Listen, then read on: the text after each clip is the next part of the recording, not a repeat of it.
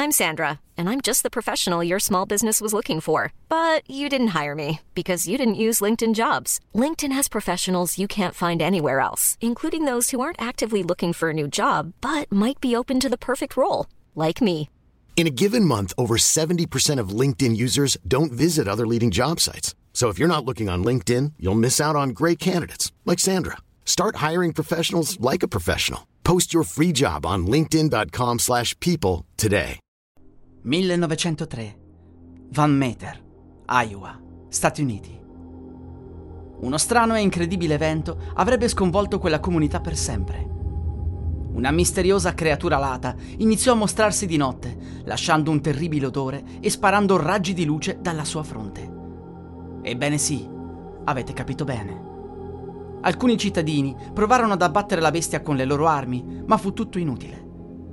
La comunità decise di riunirsi e inseguì la creatura fino ad una miniera abbandonata. Lì trovarono non solo una bestia, ma ben due. La storia è talmente assurda che a primo impatto diremmo ok, è semplicemente una bufala. Eppure, se ci si reca alla biblioteca di Van Meter, si potranno trovare diversi documenti con nomi di testimoni e di coloro che vissero la vicenda. Il fatto è questo. Alcune persone pensano si tratti di una leggenda, altre credono sia reale. E la storia è molto conosciuta in quel luogo, soprattutto fra gli anziani, e il criptide è stato soprannominato come il visitatore, Van Meter Visitor. Possiamo sicuramente escludere che si sia trattato di uno scherzo, di un travestimento, in quanto nessuno potrebbe sopravvivere alla potenza di fuoco che fu scatenata su quella bestia. Secondo la storia, questo mostro sarebbe uscito fuori dalla miniera, ma attenzione, perché anche se si parla di una specie di grande pipistrello mezzo umano, testimonianze parlarono anche di un modo di muoversi nello stile di quello di un canguro. Bizzarro per una creatura alata, non trovate? Ma vediamo di approfondire la vicenda. Tutto iniziò precisamente a luna di notte del 29 settembre 1903 e fu un certo U.G. Griffiths ad avere a che fare per primo con la creatura. Stava dormendo quando venne svegliato da una strana luce che filtrava attraverso la finestra. Decise di controllare meglio e scendendo in strada capì che proveniva dal tetto del vicino.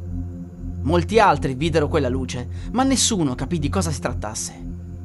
La notte successiva, all'1.30 circa, il dottor Alcott venne svegliato da una strana luce che stava illuminando la sua stanza. Prese il suo revolver e corse fuori pensando ad un ladro.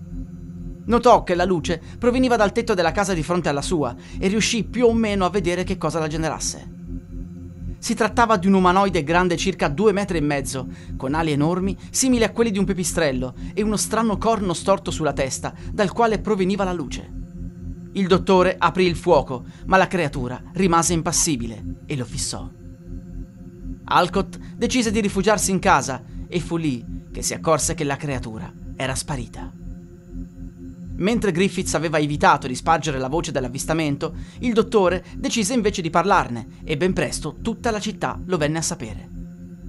Un direttore di banca di nome Clarence Dunn fu molto scettico a riguardo, ma credeva tuttavia che fosse una specie di tentativo di far uscire le persone di casa. Pensando quindi ad una banda di ladri, decise di imbracciare il fucile e di rimanere di notte a controllare nella sua banca. Poco dopo la mezzanotte, proprio due giorni dopo l'avvistamento del dottore, sentì uno strano rumore provenire da fuori. Andò a controllare e vide una grande luce provenire dalla finestra della banca. Strizzando gli occhi, riuscì ad intravedere una figura alata. Decise di aprire il fuoco e la strana creatura se ne andò. Il mattino successivo, proprio fuori dalla finestra, vennero trovate delle impronte nello sporco e si decise di fotografarle. Da quel momento in poi, Van Meter iniziò a vivere nel terrore di cosa potesse essere quella cosa. I giornali non parlavano d'altro e chiunque era in allerta. Si venne a conoscenza di altri testimoni e un certo Sidney Gregg disse di aver visto in volo la creatura dirigersi verso la miniera. Fu a quel punto che si decise di fare qualcosa e un gruppo armato del posto decise di organizzarsi e di entrare nella vecchia miniera. Man mano che si avvicinarono al luogo, sentirono degli strani rumori, più tardi descritti come era come se ci fosse Satana con un reggimento di piccoli demoni pronti ad uscire per combattere. La creatura uscì, al suo fianco ce n'era un'altra più piccola. Gli uomini si prepararono a sparare, ma i due mostri volarono in cielo. attesero il loro ritorno e una volta sicuri che fossero rientrati nella miniera, decisero una volta per tutte di sigillare l'ingresso. Da quel momento nessuno ha più visto il Van Meter Visitor. Quell'animale, capace di volare, emana una luce così forte dalla fronte. Non lo sapremo mai, così come non sapremo mai se tutto quanto è solo una leggenda oppure no. La musica utilizzata è in royalty free dall'artista co.ag.